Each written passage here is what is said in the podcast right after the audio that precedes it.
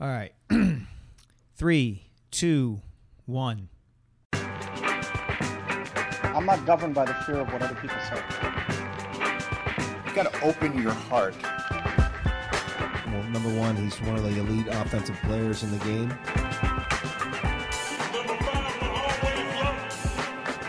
What is leadership like in today's football world? Hello and welcome to another episode of Not Another Philly Sports Talk Show. I am Mike Sielski from The Inquirer, joined as usual by film critic extraordinaire David Murphy from the Daily News. Um, we're going to start out today uh, not talking about the Eagles. We're going to get to them in a little while, uh, but we've got a special guest, uh, and we had some breaking news on Tuesday um, that this gentleman... Uh, was writing about, reporting on, et cetera, et cetera. The breaking news was that Temple football coach Matt Rhule uh, had resigned to take the head coaching job at Baylor University. And our special guest is Mike Jensen from The Inquirer, wrote a column about it uh, that appeared in your editions of The Inquirer today and appeared on Philly dot com on Tuesday. Mike, how are you? Doing great. Thanks for having me. Thank you. Um, did... Let's make sure we talk about his basketball project, too. Yeah, absolutely. Mind, yeah, let's talk sounds, about his basketball project. That sounds fascinating to yeah. me. I'm a big hoopster. Good, good. It, the reporting starts this afternoon for me. Awesome, awesome. Well, we'll get to that in a sec. Were you surprised that Matt Rhule made this move? No. Uh, was I surprised that Baylor was the ultimate destination? Yes. Did I think that as soon as he got an offer that he couldn't refuse, he would not refuse it? Uh, I, I thought that was I- inevitable. Uh, the, the, after the fact, you look back and you say, well, th- there are reasons why Baylor would throw extra money at Matt Rhule. S- you know, scandal-ridden program, squeaky clean coach. Uh, I, I, I get it. I was still surprised that, you know, no Texas recruiting ties, you know, sort of the X and O factors of uh, college football, that, that he was the guy. But... You know, I, th- I think because of the scandal, if there had been no scandal, there would be no Matt Rhule at Baylor. But he was he was ready for a job that uh, Temple could not match salary-wise. I can see Murph chomping at the bit to get into the Temple football future. Well, no, I was, a, I was actually going to say, I mean, the offer he couldn't refuse. Are you telling me there wasn't money? It was a horse head in his bed that that put this over the top? Because if so, uh, I might need to rewrite. uh, yeah, that's exactly what I'm saying. Uh, it was it a Mustang? Was it an M- M- S M U mes- Mustang? No, that, cartoon. That would, that would cartoon. I have no idea what that. That's the name of the horse. How do you remember this stuff? Because it's one of the five you greatest what, movies ever made. Hello. I think you're special, I'm like touched. in a good way. In I'm a good touched. way. Yeah. But I think that you're misusing your talents in the newspaper industry. It could be. It could be. Stand-up comedy may be where it's at for me. So before we get into what Temple does, not next, stand-up tweeting, please. No, definitely not. Um, he always sits when he tweets. I do. Um, the, the curious part of this to me, and I heard, I think it was Charles Davis from Fox talking about this yesterday, and it was exactly what I was thinking, which is the Big twelve is a fi- offensive fireworks kind of conference. It is spread offense, put up points. Am I wrong? That's that's kind of how it is, correct? Correct. So I think Matt, it's, I think it's more they don't play defense, okay. at least from watching so, Texas yeah. this All year. Right. So if it's that. I'm just curious from a stylistic standpoint, from a coaching standpoint, how does Rhule fit? Is he breaking from what the rest of the conference does just by coaching defense? Is he going to, you know, go full spread on offense? Does that depend on who he brings along and hires with him? Like, how do you see him fitting into the conference? I, I think that is number seven on the list of reasons uh, that, that that they hire somebody like that. I mean, he has first has to – You know, they, they've got one recruiting commitment, so he's got to go out mm-hmm. and find talent. Then he's got to look at that talent and see how he can use it on the field. Can he use it in the same way? I mean, let me put it this way. When he got to Temple, he thought he was going to be a spread coach. Mm-hmm. Uh, the, the president of the university announced, oh, we're going to be wide open. Well, and, and I had a good conversation with last year's offense coordinator who said, you know, we tried that, and but we didn't really believe in it. That's not the way we came up. So we so it just wasn't – it was a bad marriage. So we switched to, like, grind it out, play defense, win football games that, that way. And you can't tell me that if Jim Harbaugh, who plays that way at Stanford and the forty-niners in Michigan, went to the Big twelve, that suddenly he would be wide open and and, you know, effective or ineffective. I think, you know, good football still works.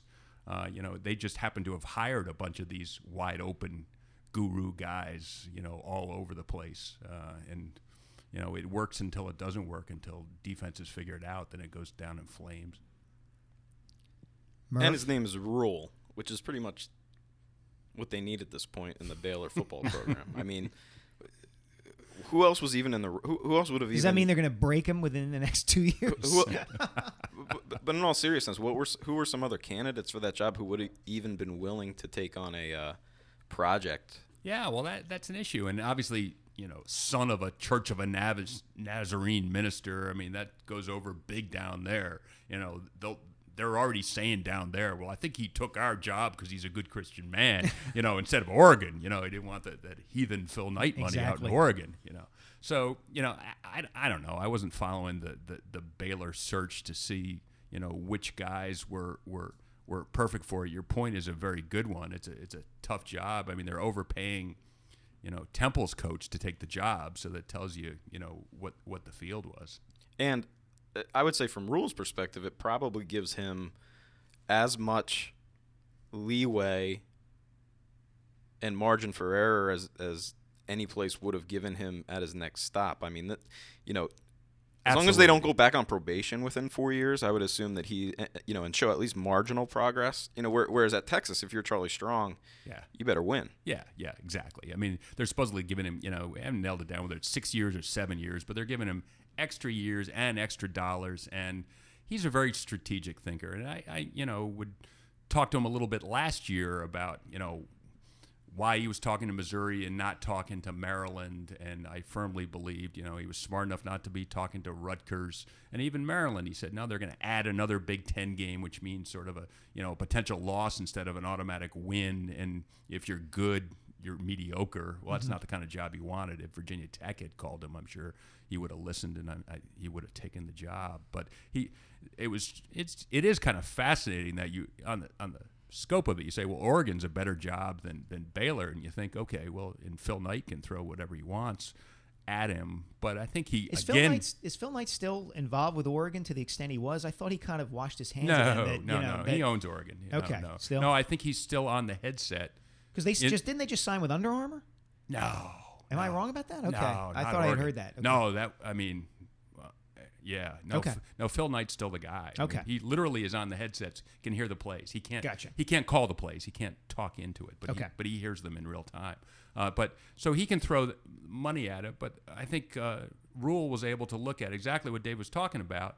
You know, he's got, he's got some rope here, so that's not a terrible situation for a, for a coach to be in. When at Oregon, they're like, hey, you know, Chip won. Okay, the last guy stunk. Let's, you know, you're supposed to win. Let, let, let's do it. And in the meantime, Washington now is really good, and U S C is good, and U C L A could be really good next year if they get a quarterback back. And he's like, yeah, yeah, this Baylor doesn't look so bad. And they're gonna they're gonna pay me, uh, you know, twenty million dollars more. Okay, let's do it. Yeah, I mean, the thing that's fascinated me about Rhule since he since he really kind of burst onto the scene in that third year uh, when they beat Penn State w- was his trajectory, and even more so now, reminds me a little bit of uh, another coach who did a stint in the N F L and then took over a scandal-plagued program in Bill O'Brien.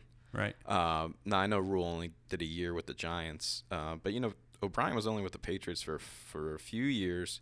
Um, and then uses the Penn State job to kind of become yeah, the hottest no, I, coach I, in the I land. Buy it, yeah. Do do you see, foresee that? At, like, Matt Rhule has always kind of struck me as an N F L demeanor type of guy. Do you think he wants to go to the N F L, or do you think he's a college coach? Um, I, I think that the N F L got on his radar, and he got on the N F L's radar at at the end of last season.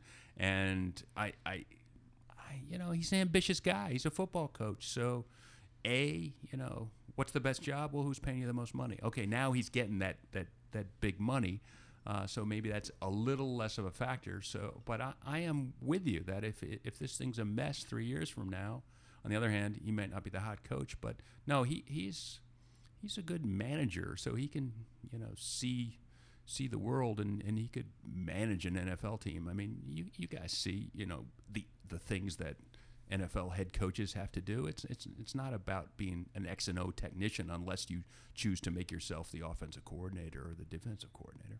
Yeah, he just never struck me as a guy that would like recruiting. Just strikes me as the absolute. I don't know why anybody would ever right. want to be in the position of having to walk into a seventeen-year-old's right. living room and beg him yeah. to come to your school. And I, you know, when Chip Kelly says he's not going back to college, I don't necessarily believe it now that he's yeah, yeah. kind of fallen flat on his face. But but I really do believe he's the kind of guy that would not enjoy right. lowering himself to but that. But the flip side of that is Rhule strikes me as the kind of guy who, I don't know if he enjoys it or not, but he'd be really good at he it. He was really good yeah. at it. He's the kind of salesman, you know, you see different kind of salesman, the, the kind of salesman that, you know, okay, that's that's some good snake oil you're selling right there. and and Rhule's the other guy. It's like, okay, this is kind of real what he's selling, but he's selling it. He's yeah. selling it hard, and he's selling it to kids, and he was the recruiting coordinator. Yeah, he, so he is a salesman.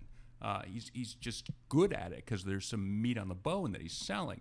Uh, but he, I, so I, I don't think he has burned out as many coaches do yet on that recruiting aspect. Whether, you know, Big twelve, Texas football, we'll we'll, we'll see how that. Yeah, the first six-hour drive from uh, you know, the middle of the state to the middle of the state. You know, we'll see or, how he feels. Yeah, or just you know, like uh, yeah, here here are the boosters and here's the competition's yeah. boosters. But there's also a ton of possibility there because, and and I'm sure Baylor saw this as well, which is why it's a, it's a fascinating opportunity because you're going to be able to walk into kids' living rooms this year and say, look, man, you know, Texas, their last their last decade. You know that you know they've got a new coach. They don't. You don't have anybody you're going up against there.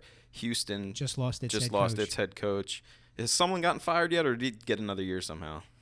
Uh no, he's still there. He's still there, but the Houston coach went to Texas, and he's he's really good. Mm-hmm. I mean, Texas yeah. didn't want Matt Rhule; they wanted Tom Herman. But at least he's Houston, recruiting but, against. Yeah. he's recruiting against a guy who is on his is. Yeah. he was coaching against last year. Yeah, you know? sure, sure. I I know what you're saying. That that it you know. Oklahoma is is Oklahoma, but they're not, you know, vaunted Oklahoma top range there. And there there are a lot of players in Texas. He'll he'll he'll get players. Maybe you don't know this yet. What sense do you get? There's some things you don't know, Mike. I know you like. I don't everything. think you know everything. Um, he knows everything. That's why they keep him locked in the yeah. locked in the basement. Do you get a sense from people at Temple that they regard this? The losing Rhule as just a speed bump in terms of where the program is? Hey, we'll get somebody else in here, full steam ahead. Or is there any anxiety about, hey, we lost a really good coach and now we better make sure we, you know, I mean, obviously they want to hire a good coach, but that they run the risk of, I, you know, having what, what they've built over the last few years fall apart? I think there is massive anxiety. Okay. Uh, I don't think that they are unrealistic that you can just hire some guy and trot out ten wins. Mm-hmm. Uh, they, they know they work in a tough place because they work there. Uh, they they know that, you know, the stadiums, you know, I mean, I just wrote a place about basically the last couple of months have been, you know, yet more reality checks for Temple that, you know, the Big twelve didn't even consider them, you know, a semifinalist yeah. in their dog and pony B S show that never came to anything. Uh, and, you know, Matt Rhule, you know, showed them where they were in, in the place. So these guys work there. They know how hard it is to get people into the place. And and by the way, you know, I mean, I, I covered the team in the, the doggiest dog, dog yeah. days yeah. where literally, you know, I've said this before, when there was a, you know, a full section in the stands at the Vet, you know, Ron Dickerson's first year, I grabbed my notebook and said, what are you guys doing here? and and it was, you know, school children on a bus that oh. had been given a lunch and put on the bus and didn't know where they were going. Oh you know, that God. was... That was back in those days. This isn't those days, you know. This this days when they say they have twenty-eight thousand, they're they're. It's not that they have twelve thousand; it's that they have twenty-one thousand mm-hmm. in, in in the place. That's sort of for a you know nondescript opponent. They certainly had better crowds than that in some other games. The good news is that as I read on Philly dot com at the moment, uh, well, Jensen Temple is facing reality checks is obviously the headliner, but right beneath it. Rhule thanks Temple fans in full-page ad in Inquirer. I don't know about you guys. I'm going grocery shopping on the way home. There's going to be a turkey in the pot at Christmas, boys.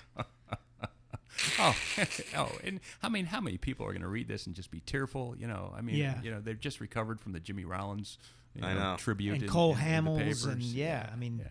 we we are we are where. You know, you go when you want to weep over a departing sports figure. Clearly. Marjorie, is it is it a silent H? Rhule? Is he a German?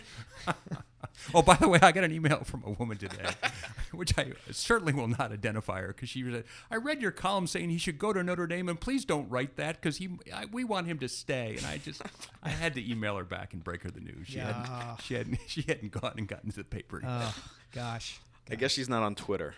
Exactly. So who's Temple going to hire? I know you wrote that uh, they should look at Charlie Strong. Yeah, um, they should look strongly at Charlie Strong. Strong which would make strong. a ton of sense. Yeah, it, the only problem is it makes a ton of sense now at South Florida because they just lost their coach this morning to, to, to Oregon, Willie yep. Taggart. I believe yeah. Stan Heath has actually endowed that uh, coaching position. I was actually working at the Saint Petersburg Times when the uh, the U S F Bulls hired Stan Heath to replace oh, somebody uh, after his... Uh, we are silently shaking our heads. After the end at Arkansas. Yeah. Anyway, yeah. that's my Stan Heath moment. Yeah, yeah. And so, yeah, Char- Charlie Strong is, is is real. He's already gotten his big paycheck from Texas. And, and mm-hmm. a lot of these guys, people say, oh, go back to being a coordinator. A lot of them don't want to be coordinators. He's been right. a head coach at, at two places and was, was good at it at one place and, you know, thrown into a fire pit that he did not survive at Texas. Uh, you know, does he want to come to, to Temple? I don't know. They should find out. That's not my job. It's their job to figure out. I threw Joe Moorhead's name in. I mean, mm-hmm. he's the Penn State offensive coordinator who a year ago, if you said you were hiring the Fordham coach, people would have said, what are you doing that for? Well, right. it's the same guy. Uh, he's he's he's really good. Now it's Joe Moorhead who's getting paid well at, at Penn State, want to want to take a slight salary raise to, to go to Temple when he's you know, very good at his job and could probably get a Power Five head job out of it, you know, in the in the near future, you know, maybe yeah, not. Yeah, I would think at this point, James Franklin would be hanging by Joe Moorhead's ankles, like, please don't go, please yeah, stay yeah, another year, no, he's, please. He's, to me, he's the he's the the key to, to the turnaround. Yeah. And I give Franklin credit for, I don't think, you know, for Joe targeting Moorhead, him and bringing yeah, him in. Joe, yeah, Joe Moorhead wasn't, wasn't foisted on him. He, he, realized uh, he had an issue that was going to cost him his job and, and went out and solved it. So so the question I guess I have is, does this cause Temple at all to reevaluate its five to ten year plan? Because it, now I know a lot. It, it's tough to take everything at face value that, that they say publicly, and, and I know there's still some you know leverage issues with, with Lincoln Financial Field, and it's still hard for me to believe that anybody at Temple can honestly believe that they would be an attractive school to one of these Power Five conferences, at least more attractive than, you know, a Houston or something like that. But everything they say indicates that that is an objective of theirs. Is is and that's still the case when well, they can't seem to keep a coach around for more than four years? And yeah, and and that's a good ch- question, and that's why I, you know, use the word reality check, use that phrase, uh, and, and I mean because they saw where the you know, how highly the, the Big twelve thought of them. And I, I put in the piece that, I mean, the, the the window that that I see is if, you know, all these T V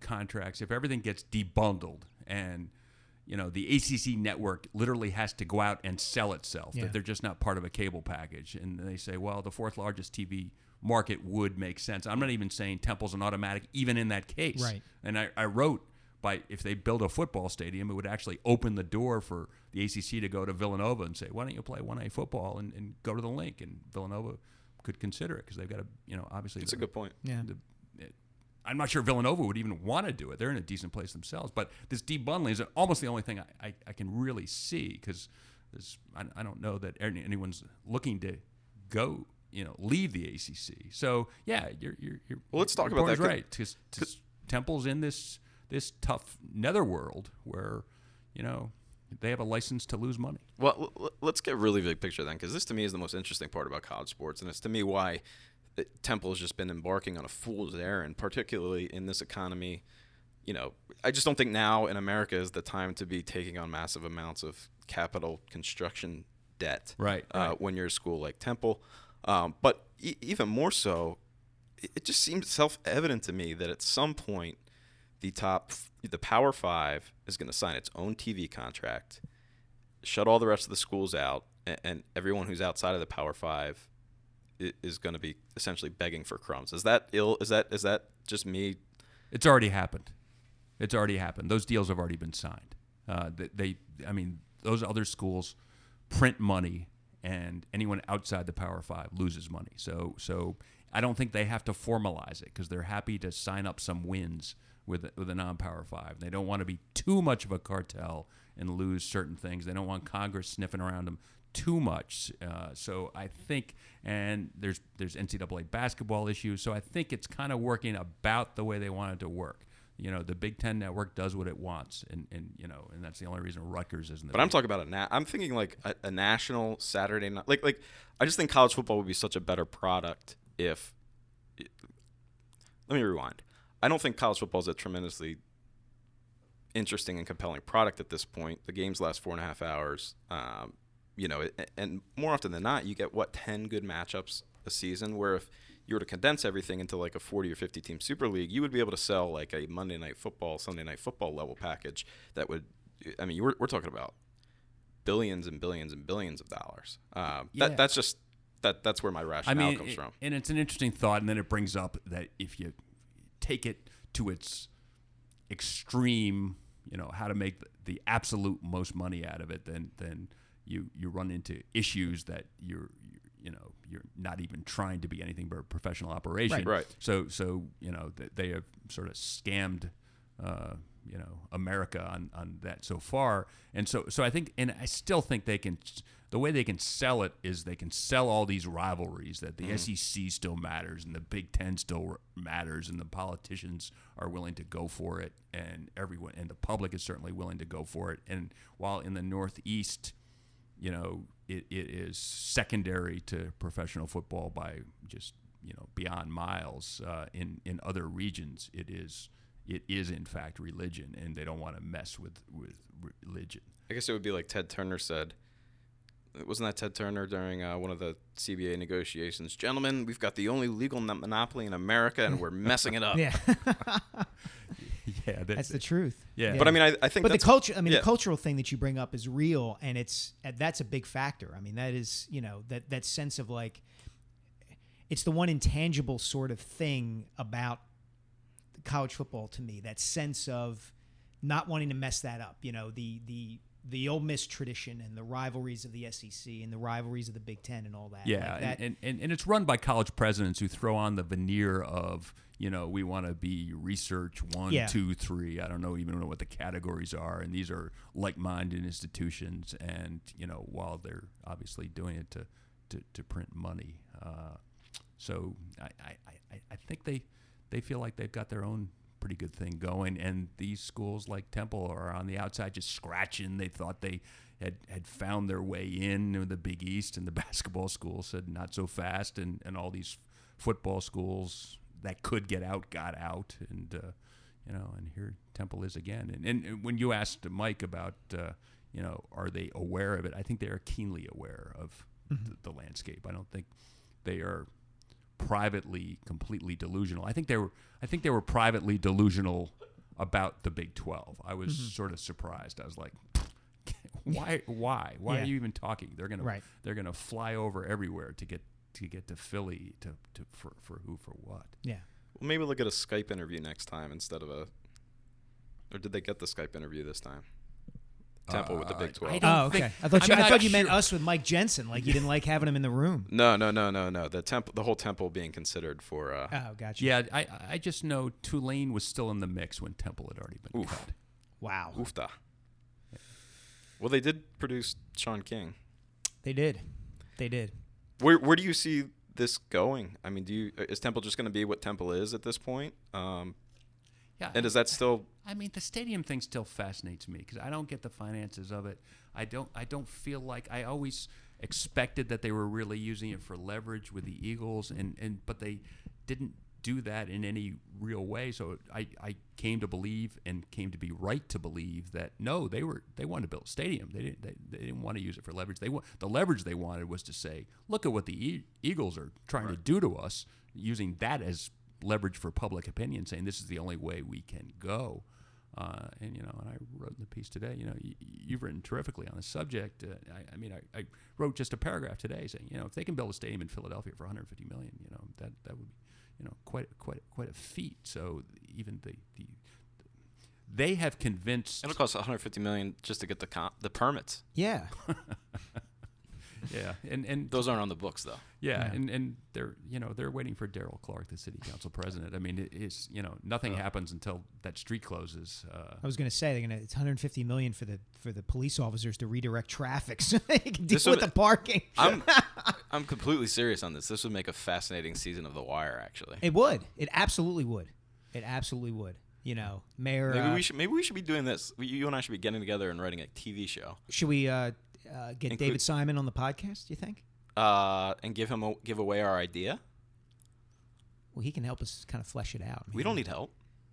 I do. I, you would I, take I, David Simon as your executive producer. You would give yeah. him oh, seventy exec- percent. Yeah, of the executive producer. If he's going to give us money to bankroll it, that's one thing. Well, he's you know he's a he's a um, you know public good kind of guy. Like maybe he'd give some of the give us some of the money back. Like you know spread it out. You know sort of thing.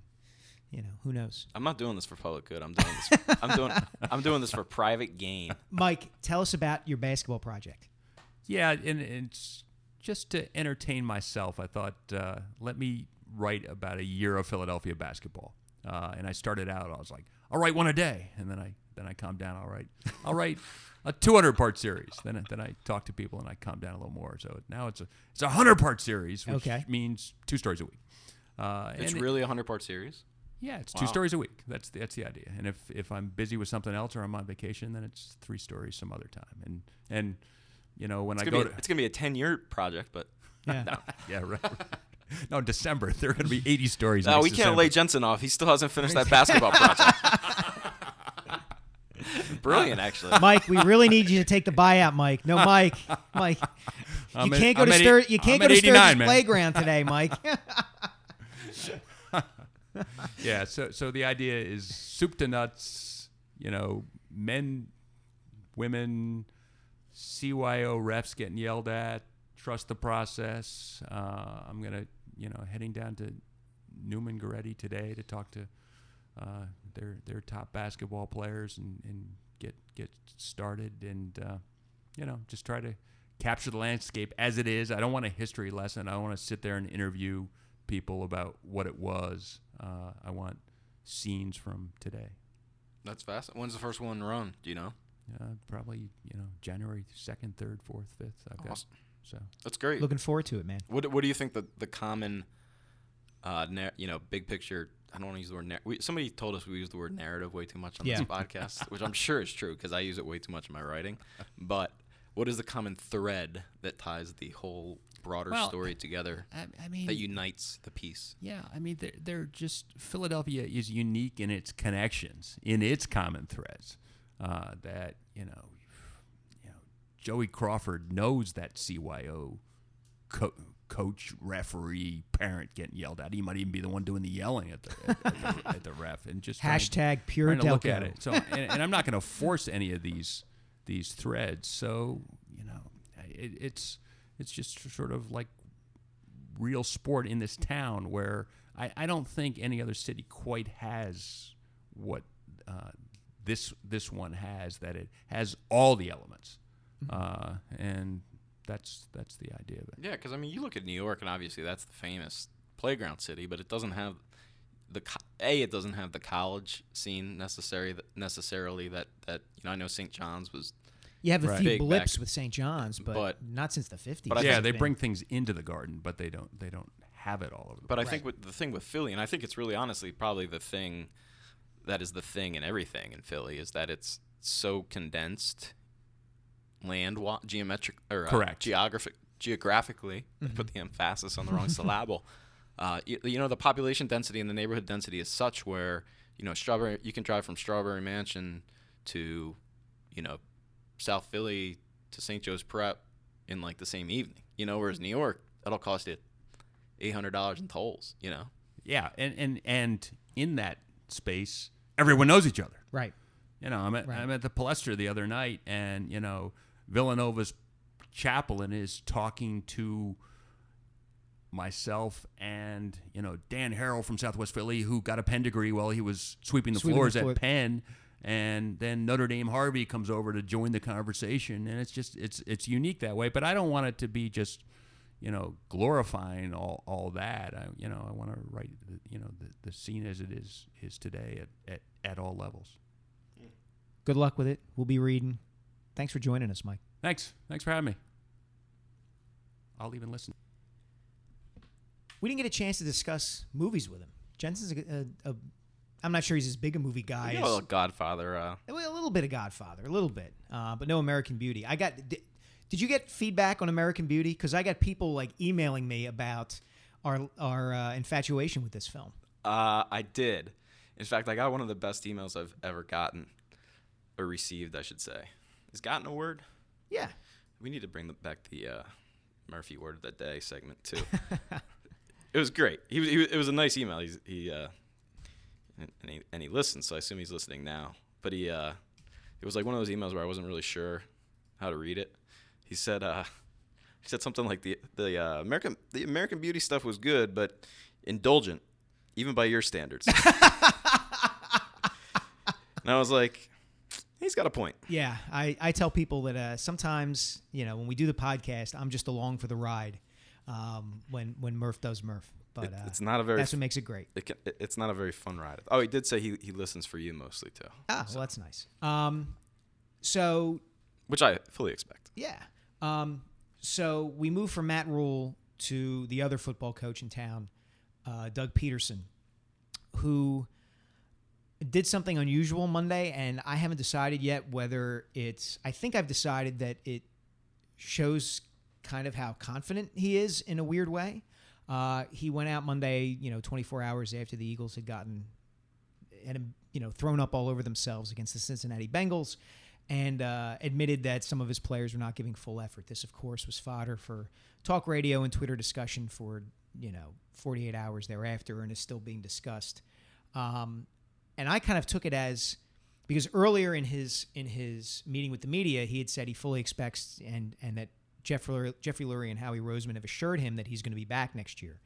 Um, and so I took this as, okay, this is a coach who feels pretty confident that he can say something like this, because generally when coaches say things like this, it does not reflect well on them. Um, did he know. say – no, I was not at the press conference. Mm-hmm. Did he say it – how did he say it, I guess? Is, did he say it as if he was surprised that the question was being even being asked? He had said earlier in the press conference that he felt like all his players were giving full effort. And mm-hmm. then later in the press conference... But I'm, t- I'm talking about the asking about his job security.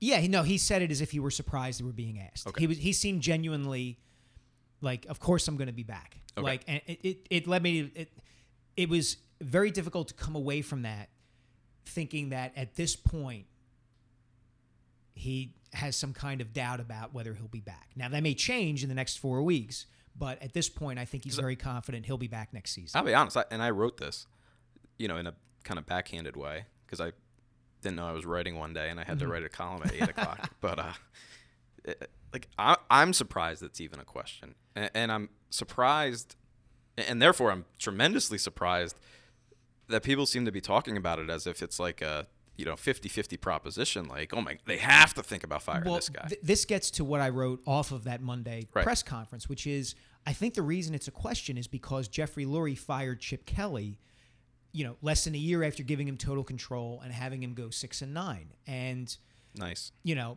my feeling is that if you're going to do that, and again, we've talked about this before, if you're going to do that, you've got to give any coach, but particularly one as unorthodox as Kelly and is supposedly forward thinking, you've got to give him time to to see what he can do. You can't give him just one year. So because Lurie fired Kelly after that short a period of time, it kind of throws the issue of Doug's future into question, which is, well, if he only gave Chip one year in total control, what is the standard by which you wouldn't fire Doug after this year? If you perceive, and this is debatable as you've written, if you perceive that Carson Wentz is not getting better, if you perceive that he's quote-unquote lost the locker room and players aren't playing hard, what is the logic by which you say, okay, well, we fired Chip, but we're going to keep Doug when we're when it se- even though it seems like things aren't heading in the right direction? Well, I mean, the logic is it's his first year. I mean, how many coaches have ever been fired after their first year? Uh, Jim Tomsula, Rob Chudzinski. Uh, I'm trying to think of who else. How many? How many? How many that have won five games? Five out of. Um, Well, Tomsula went five and eleven. Chudzinski was, I don't know what he was with Cleveland, three and thirteen, two and fourteen, something. Yeah, like I mean, that. I'm not saying it doesn't happen, but and, and, and believe me, I'm not suggesting that that it should happen. I'm not suggesting that Lurie should. No, I'm, I understand. Yeah. I completely understand what you're. Yeah, I'm just saying that it throws, it, it it brings the question to the forefront because you're saying to yourself, well, Chip Kelly went ten and six and ten and six, and then did not get any grace period at all for six and nine under total control, so. If that's the standard now, are you are you not judging them by the same standard? And if not, why not? Um, you know, and that's it. I mean, I, I think I would be stunned if he fired if they fired Doug, um, and I would think it was a mistake because coaches learn on the job. he, you know, regardless of what you think about him this year, and there's varying degrees of, hey, he's doing as good a job as possible with what he's got, with the hand he's been dealt, and hey, this team should have seven wins if only he hadn't made some cockamamie decisions in games. Um, you know, it's very possible that he improves as a coach. So why eliminate that possibility? Yeah, I, like there's two different aspects to this this question, and let me make it clear that criticism of Doug Pederson and the job he's done this year is not unwarranted. Right. You know, there's there have definitely been some moments where you say you can't coach like that in the N F L. You know, the challenge again. Yeah. The one that jumps out at me above all else yeah. is is the challenge against uh, Green Bay. You know, and, and they also, you know, that Dallas game. Yeah, the turtling you definitely look back on that one and say, yeah. yeah, you know, maybe the coach cost him that one. Um, but like, I wonder if we would even be having this conversation if they didn't start three and zero. Yeah, and I think that's what, you know, and I think you took some heat after they started three and zero for saying, you know, let's relax a little yeah. bit. Um, But this is why people in the media, or, or at least certain people in the media, say, hey, just just to remind everybody, enjoy it, enjoy it, but let's just get this out there that, like, this could go bad, and, and you can't all of a sudden hold people up to these unrealistic expectations that you I, – I, I think that's the problem we have in Philadelphia. And I riffed a, riffed a little bit on, on Twitter the other night, um, you know, because of the criticism, not necessarily – mostly of Doug Pederson. Like, mm-hmm. I think the Ertz criticism is warranted, mm-hmm. but I think that we – We we have such high expectations. Yeah. It's not even expectations. Like, and I wrote about, we've talked about this. Like, yeah. I think that there's this like destructive, op, unrealistic op- optimism. optimism. Yes. Like like Philadelphia has this place as being a negative, pessimistic place. But the rea- the reality is, you know, people talk by the start of every Eagles season. People talk themselves into thinking that you know Zach Ertz is Zach Ertz is pro, Rob all, Gronkowski. Right, like it's not just right. enough to be like ah Zach Ertz, you know, solid player, mm-hmm. second round pick, whatever. You know, it's got to be like, dude, yo, I would take Ertz over off. Yo, Kyle Rudolph uh, right. uh, over off. You know, it's like Tyler right. Sam Bradford. Like, ha- you know, Sam Bradford has to be the worst right. quarterback ever. Yeah. Because he's not the best quarterback ever. Exactly. Yeah. And it's like, um, like Vinnie Curry to me is the ultimate example mm-hmm. of this, where everyone's, oh, dude, dude Vinnie Curry just got, you just got to put him in the game, man. Guy, I, I seen him, man. Reggie White, yo, yo, this guy could be Reggie White. Well, guess what? Like a third coach has attempted to use Vinnie Curry, and a third coach has has, failed. has decided that he is just a situational pass rusher and nothing more. And, and I think people understand that their expectations of Vinnie Curry now are, you know, demonstrably false. Mm-hmm. But I don't know that they get that with like Zach Ertz and Doug P. It's like, like, dude, you just gotta like sometimes you just gotta say, hey, we'll see how good this guy is. And mm-hmm. I think Carson Wentz might might start to deal with the blowback at some point. And I think Donovan McNabb was plagued by this yes. because. You know, Donovan McNabb, people talked themselves into believing he was going to be this transcendent, transcendent Hall of Fame, multi-Super Bowl winning player after, you know, two thousand, two thousand one. And when he, you know, he did not live up to that, shockingly. Mm-hmm. And now all of a sudden he's, a bu- he's, he's uh, you know, as long as he's not McNabb, I, I love Wentz. You yeah. know, like that's like the criticism of Pederson that says, we didn't want another Andy Reid is to me the ultimate Philadelphia criticism yes. because it's like, yo, you don't you don't want a, cor- a coach that leads you to you know four or five N F C Championship games and right. a Super Bowl. Like, I get it. I guess all the criticism of Doug Pederson I respond to with, if if in ten years like these things are still going on as they were with Andy Reid and the Eagles have gone four and twelve and the team has quit on them and yet they haven't been you know won a playoff game since mm-hmm. X. Okay, then let's talk. But right. like this is the guy's first, and I think at least I read it in the transcript. I I. I projected some incredulity incredulity into his voice because he he, he said like, hey, we're, we're talking about a guy's career, you yeah. know, like this is the first, like you guys were asking me when we traded Sam Bradford why we were giving up on the season, and now at five and seven you're asking me why we're not seven and five. It doesn't make sense. And yeah. it's not just fans, and it's, it's not all fans, but no. it, but the media a lot of the times leads the way. I mean yeah. it, like that like we can't you know, compartmentalize in Philadelphia. Like every story's got to be on Nelson Agholor the week that Nelson Agholor like has a meltdown. It's not just like like in other cities. It's like, oh, did you see what the uh, second string underwhelming receiver said? Oh uh, yeah, you know, what a baby. Mm-hmm. Here it's like Nelson Agholor watch day three. Well, it's it's funny. Has you he say checked that. in I, to Einstein? Yet? I've shared this anecdote a couple of times. One of my good friends um, from when I worked in New York and covered the New York Jets is Brian Costello from the New York Post. So I saw Brian um, before the season began at the Eagles-Jets preseason game, last preseason game of the year. He drives down ninety-five from North Jersey to cover the game. And we're walking out of the link after the game, and he said, "Explain something to me." I said, "Okay." He's like, "It's baseball season here too, right?" I said, "Yeah." He's like, "The Phillies are playing actual games, right?" I said, "Yeah." He said, "Well, then explain to me why when I had the two talk stations in town on my radio, one after the other, as I drove down ninety-five, one station is talking about who the backup right tackle is going to be, and the other station's worried about, you know, who the third string running back is going to be." He said, you know, in in in his world, he's like, and I cover, he's like, I cover the Jets. I've covered them for a while. Like, I write the quarterback, I write the coach, and I write the other superstars on the team. He's like, I don't write the backup right tackle. I don't worry about who the third wide receiver is going to be. And that's, but that's Philadelphia to a T. At its core, it is the Eagles above everything, and let us, let us, um, and it gets to your point about being unable to kind of take the longer view. Like, I think part of it is the nature of media nowadays. Obviously, Twitter and kind of chops things up in such a way that something that isn't that big a deal becomes an incredibly big deal. You know, that um, this one quote from Nelson Agholor or Doug Pederson becomes a huge thing because it gets twenty-five retweets, and we we lose. You know, we, we See, lose the forest for the trees. I disagree. I disagree about the social media aspect of okay. it. Okay, and I was thinking about this. I mean, that's a, it's a Philadelphia thing too, but I think the social media part of it exacerbates. It might exacerbate it, but like in this city, and again, I say all of this in. With the disclaimer that I would not trade any other sports market to oh, cover no, sports. Oh, no, not at all. Like, I, I, I enjoy it. It can be very emotionally exhausting, but I, I, I like it. And, and you know, I, I wouldn't change it, but it's interesting too. You know, I mean, it's it's worth dissecting because while I don't think that Philadelphia fans and, and the city of Philadelphia itself are to blame for some of the futility you know, that has plagued the city, I can also see, and I thought about it, when, I actually thought about it while standing there watching Nelson Agholor mobbed by reporters a couple days after he, he mm-hmm. you know, whatever. Had, I don't even think it was a meltdown, but let's call it his meltdown since right. that's what, what it's been portrayed as.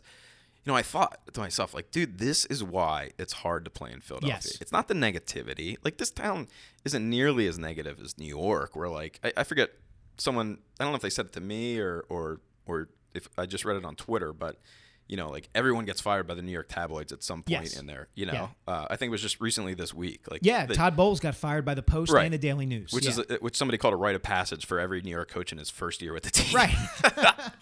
But like, that's not Philadelphia. Like, no. like Philadelphia is the, it's the microscope. It's the, it's the oppressive full court press yes. on some, on issues that don't necessarily warrant it. And it's why so many athletes like express the frustration. Like, dude, you got like Lane Johnson, that, yeah. like you know, like Nelson Agholor. Like again, we're talking about a number two wide receiver on a bad team in the first year under a head coach, and a guy who expressed frustration after a game. Yeah, it turned into a week long.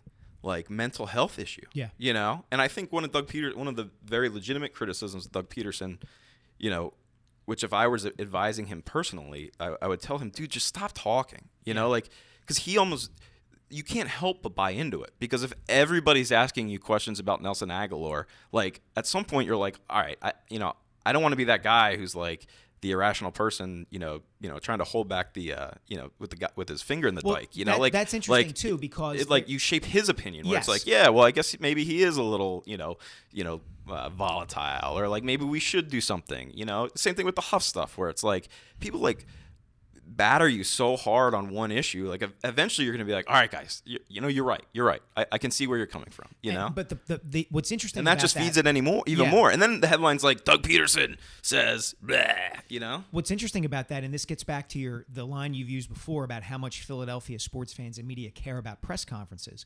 is there is definitely a strain within the media in this town that, and and media is like this are like this everywhere in every city. They want openness, they want forthcoming. But Philadelphia looks at that as emblematic of a coach slash executive slash player's character. Sam Hinkie was a bad guy because he didn't talk on the radio or talk to sports writers. Uh, Andy Reid was a bad guy because he would say, you know, I got to put our players in better position to make plays. Um, you know, Brett Brown is a good guy, which he seems to be, mm. but he's inherently a good guy because he stands up there and emotes like he's a character in a in a one-man David Mamet play. I mean, it's it's that's the wrong standard by which to judge whether someone is good at their job or not. And we do that all the time. And and because of the microscope, the more we, you know, and the, the combination of the microscope and that solicitousness, we want the openness so that we can keep the micro, microscope there. It makes it that much harder for these guys to kind of fulfill our expectations, to succeed. And that's what I was actually going to say. That, mm-hmm. I never actually got around to saying it. We we define players in this town, going back to for who, for what, mm-hmm. by what they, they say, say in the media. Oftentimes, and this is the most unfair part, in the immediate aftermath of a game, when the when the correct answer to any question is, ask me tomorrow, I'm yeah. too pissed off right now to talk about that's it. That's right. Or, let me look at the film, I, I really have no idea. Right. If that's what you saw, maybe that's what happened. Right. Uh, you know, and then, and this happened this week more than anything, where it's like, well, dog, you you know, you said after the game it was a mechanics problem, you know? Why'd you flip-flop? You yeah. know, it's like he didn't flip-flop. He just was talking fifteen minutes after he'd watched, you know, twenty-two men on a feet, large hundred-yard field standing on the sidelines while trying to juggle, essentially, mm-hmm. you know? like, yeah. And you're asking him to, like, you're holding him to account for, for every little observation he makes, you know, fifteen minutes afterwards. I'll give you three examples that prove your point. Number one is the one you just referenced, Ricky Waters. The for who, for what thing is remembered more in this town than the fact that during his years here, exactly. Ricky Waters was a tremendous football player. Look at his numbers. Look at what that team did while he was here with Ty Detmer and Rodney Peete as your quarterbacks and Ray Rhodes as your head coach. The Eagles went to the playoffs twice and won a playoff game the first year, okay, with an incredible offensive output, okay? Waters was a tremendous football player for the Eagles for the short time he was here. And that gets lost because of for who, for what. And Donovan McNabb, what is the thing that people... My second example. Donovan McNabb threw four touchdown passes in a two thousand two game on a broken ankle. On a broken ankle. Nobody ever talks about it. When you bring it up, you say, well, it was against the Arizona Cardinals. He should throw four touchdown passes on a broken ankle. Okay. Do you know why it doesn't get brought up?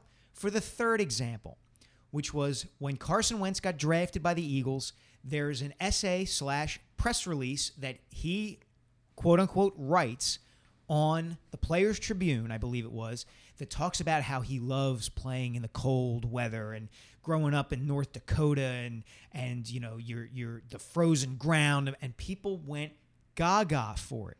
He hadn't played a down for them yet. They didn't know anything about Carson Wentz other than the Eagles had taken him, and it was, oh, I love this guy because he gets it. He says it. And Mc- he hasn't done anything yet. He hadn't done anything yet, but he he said it. And there's a more. There's actually a more concrete moment with McNabb. It's the overtime thing when he didn't know overtime. Yes. Like, more people will remember that than remember. You know what I'm saying? Yep. Like, and we've we've gotten to a point where we've guilted people. We've guilted Donovan McNabb detractors to a point where they'll now at least pay grudging. You know. I, I I thought he was a great quarterback. I was a big McNabb fan. But how do you not know the rules of overtime? You know, like, and the air guitar. Like, we, we optics. We, we, we, we focus so much on optics. You know, like yeah. Jimmy Rollins. Thank God Jimmy Rollins said the whole frontrunners thing yes. before the World Series, because that kind of, now he said other things afterwards yeah. that, but like Aaron Rowan, what's he defined by? You know, for who? My team. For, for what? My teammates running into that wall, yeah. you know?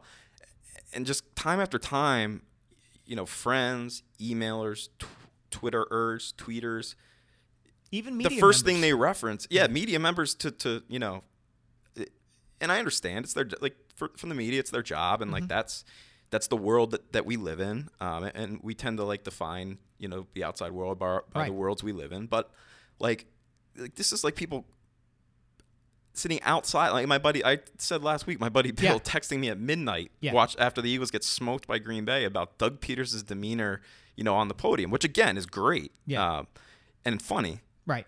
Because he's doing it in a profane way. But like this week, the first thing so many people referenced when they emailed me or commented on my stories or tweeted me was an observation on Doug Pederson's demeanor at the podium. Yes. It was, I watched this, I listened to what this guy, do you see that guy up there on, on, on Monday? Like, yeah. How can you say this is an N F L coach? Yeah. You know, and it, and it's just such a... It, it's either And it's either reaction or presumption. For instance, go back to the two thousand five Super Bowl. What was the big controversy coming out of the oh five Super Bowl between the Eagles and the Patriots? Did Donovan throw up or yeah. not? Now, what's what's hilarious about that discussion to me, and it remains true to this day, is within Philadelphia, that discussion was always framed in a totally negative fashion for Donovan. He must have thrown up because he was nervous. Right. At the end, it, within the Super Bowl, right? He had to be nervous. He's he's puking his guts up because he's got stage fright or something. Whereas, and I can I can say this because I talked to other writers and media members outside of the market, the impression outside of Philadelphia was, holy cow, this guy took such a beating that he was throwing up on the field, and he was still out there throwing three touchdowns against a dynastic opponent. Nobody looked at it the other way. Nobody looked at it like Donovan McNabb stinks because he's barfing during the Super Bowl. Everybody looked at it like this guy is giving every ounce of his being during the game. And we're supposed to be the town that that wants that from its athletes, and, and we chose not to see it. Yeah, and it, it, it it's amazing. It really is. And, I, and again, I think it only plays a marginal role, but I think it does play a real role where you do have to have a certain mentality to succeed in this town, to block that. Because that stuff, like... It, it, It, it seeps wear, in. It seeps in, and it wears on you, and it and it and it, you know, it, it gets you to question yourself, you yes. know, and it and it, it, I don't know, and I and that's what I worry about, not worry about, but like, like, I'm not sure if there's any criticism of Doug Pederson that I would say from observing him and listening to him, it's that he lets he, that he's stuff just not in. He's just not going to last, yeah. you know, yeah. because he like seems to take his interactions, you know, with the media at like person not, not not personally like he's offended by them, but he like he's too honest almost, you know, where it's you like you can see you can see the gear I right. feel like you can see the gears turning in his head where he's saying should I, I his impulse is to answer something honestly, and he has to stop himself, and he doesn't always, to say the thing that he should say rather than the like, thing he wants to and say. And I think to tie it all together, like I think that was a huge mistake on his part to acknowledge the questions about effort, mm-hmm. because, you know, if you heard, I, now I, the clip I heard of Fletcher Cox, I think was after the game. I don't think it was after that. Mo- it couldn't have been after that Monday press conference, right? Because I don't think there was availability. Which, which clip are you talking about? Well, he said, he said essentially. Now I don't know if he was talking about effort or people questioning them getting to the quarterback, but he was like, you know, I don't. It surprises me to hear that essentially. Um, mm. I, you know, I, I thought think, I think it was a clip immediately after the game. I okay, think. But it was it was it was. portrayed in a way, whoever whoever ran that clip portrayed it as here's Fletcher Cox reacting to questions about effort. Mm-hmm. It was essentially Fletcher Cox saying, you know, uh, you know, we always talk about, you know, playing hard for our teammates, and that surprises me that somebody would say that, mm-hmm. you know, um, but like it, it almost strikes me as Doug Pederson acknowledging the question just to like throw the media just because he's been asked enough about it that it's like, okay, yeah, maybe some of my players didn't play hard, mm-hmm. you know. Um, I mean, maybe maybe it is him calling out his his players. I just don't think it does any good to allow that stuff. Like Andy yeah. Reid was always very good at like sh- stonewalling, right? And, and protect. He did it to protect his players, right? You know, he would he would n- not entertain your speculations, your probing questions, your and he would not let it get to him. He would, and that's why he got a lot of heat in this town because right. it came across as gruff, arrogant, arrogant, what yeah. a, like how know, dare he sit on his all. throne and not and yeah, not ex- entertain our exactly. questions. But but Chip Kelly had it had just the opposite effect with him talking, and and I feel like Doug. P- I think it has a. I think Andy Reid's mentality is the mentality you have to have in this town, because people are going to grumble no matter what unless you go sixteen and zero and and and win mm-hmm. the Super Bowl. And I think you know you you do worse than model yourself after Bill Belichick, and I think that's why he does it too, because it doesn't. There is no reward when you do a cost benefit analysis of being honest with the media. Uh, and speaking your mind, and speaking at all, it, it comes out heavily against yeah. you. You know, it, all it can do is, is lead to problems. And you know, I think that I think that Pederson would be wise because he because he because he does then give the impression of contradicting himself, of being unsure of himself. Mm-hmm. Um, he's not a great public speaker, but I, you know, I think he's very, I think he, I enjoy listening to Doug Pederson talk, and I think he impresses upon me a knowledge of the game, put it yeah. that way. Yeah. Um, and I think a lot of it, in a weird way, is him taking the the heat for his players. They know that their cornerbacks stink, right? You know, right? Of course, you never hear Doug Pederson said that. Jim Schwartz said it, which yeah. I think is another reason why he's not yeah. necessarily a head coach candidate right, right. now. But uh, like like Jim Schwartz can't help himself from blaming problems with this that could be blamed on his. When people are blaming Jim Schwartz, I think he seems like a guy who's going to at least subtly point you in the direction of the players yeah. who are not executing properly. Yes. Where I coach good, they play right. bad. Whereas Pederson, I don't think has ever really done that, and it's no. always been, you know, Frank Reich is Mister Positive. Mm-hmm. You know, never said a bad word about anything. But I think that's the way. If you're going to talk, that's the way you have to be. Um, I just think Pederson would be. He's just not going to help himself by talking, no. given given, uh, you know, the emphasis we place on what we see and hear in this town. I agree. So, Doug, shut up for your own good. Yeah, and I, you know, like, how can you fire a guy after a year who's not... Unless he's completely incompetent in every regard, yeah. which Doug has not shown himself to be. No, and I and I and we've talked about this. I think that the the, the biggest, his biggest quality, people don't even pay any pe, don't pay attention to at all, which is his play calling. You know, mm-hmm. and and okay, you can argue that you shouldn't have a run pass option on. on third and nine against the Bengals. I'm not talking about micro stuff like that. Mm-hmm. I'm talking about, I think he, in that three and oh start, in that whatever, whatever they were, mm-hmm. you know, they beat the Steelers, they beat the Vikings, they beat the yeah. Falcons, you know, yeah. like, and those teams aren't too far ahead of the Eagles right now in the standings. Right, and you have to take into consideration when you're evaluating him in that regard, what does he have to work with? Is he trying to scheme his way around he the absolutely limitations, is. you know, that he has from a personnel standpoint? And I think that, to, to go back to kind of what we, not to, pat ourselves on the back, but I think what we've, re- we've realized more than anything against the Bengals in particular is how far away this roster is talent-wise yes. from being able to compete. Because what happened against the Bengals was a team showing one team showing that their crappy players were way better than another team's crappy mm-hmm. players. Because that was not a coaching loss. That no. was just players beating players. That was yeah. Brandon LaFell beating Jalen Mills. Yes. That was... you know, Rex Burkhead running over Vinnie Curry. Yeah. You know, that was, you know, there's just not a lot to get excited about talent-wise in this team. And I think now more, I don't know how, I think Doug Pederson should be lauded. Put this, I think he should be lauded for, for milking five wins out of this disgraceful lot. Like, I think that Chip Kelly in the long run will be looked back on and be like, oh, wow, he won seven games with that crap. Yeah. Pile of a team. Yeah. I mean, look at the, go position by position. None of these cornerbacks right now are N F L cornerbacks. You know, um, it, Connor Barwin is missing in action. Um, you know, you've got Benny Logan, Fletcher Cox, Brandon Graham, Jordan Hicks, Nigel Bradham has played well, but everywhere else is a vacancy. I mean, you're talking about a second string offensive line, no running back, mm-hmm. which you want to know why they're throwing the ball sixty times a game. But beside the fact that they're down twenty nothing. They don't have a guy who can stay on his feet. No. Wendell Smallwood's not good. No. Um, Kenyon Barner, yeah. I don't know why he's not getting the ball. At he least must a not bit be more. able to pass protect yeah. at all. Because he's, I mean, and I'm not a big Kenyon Barner fan, but he's clearly the best runner right now, uh, yes. when, at least when Ryan Matthews is hurt. You know, and then the receivers, I mean, you know, we all know about that. And I think we saw on Sunday how far ahead of the other guys Jordan Matthews is, even yes. if Jordan, and that's saying something. Yeah, exactly. Jordan because Matthews is a nice, he's solid an player. He's a spectacular receiver. But he is, not, yeah, exactly. Like, they're, they're not missing him like they're missing, like the Bengals miss A J. He he does not, they don't lose the dimension that right. the Bengals lose with A J. Green, exactly. put it that way. So, you know, that's, I guess that's my defense of Doug Pederson. That's fine. I, I think it, uh, cool your jets sort of. And he's got great hair.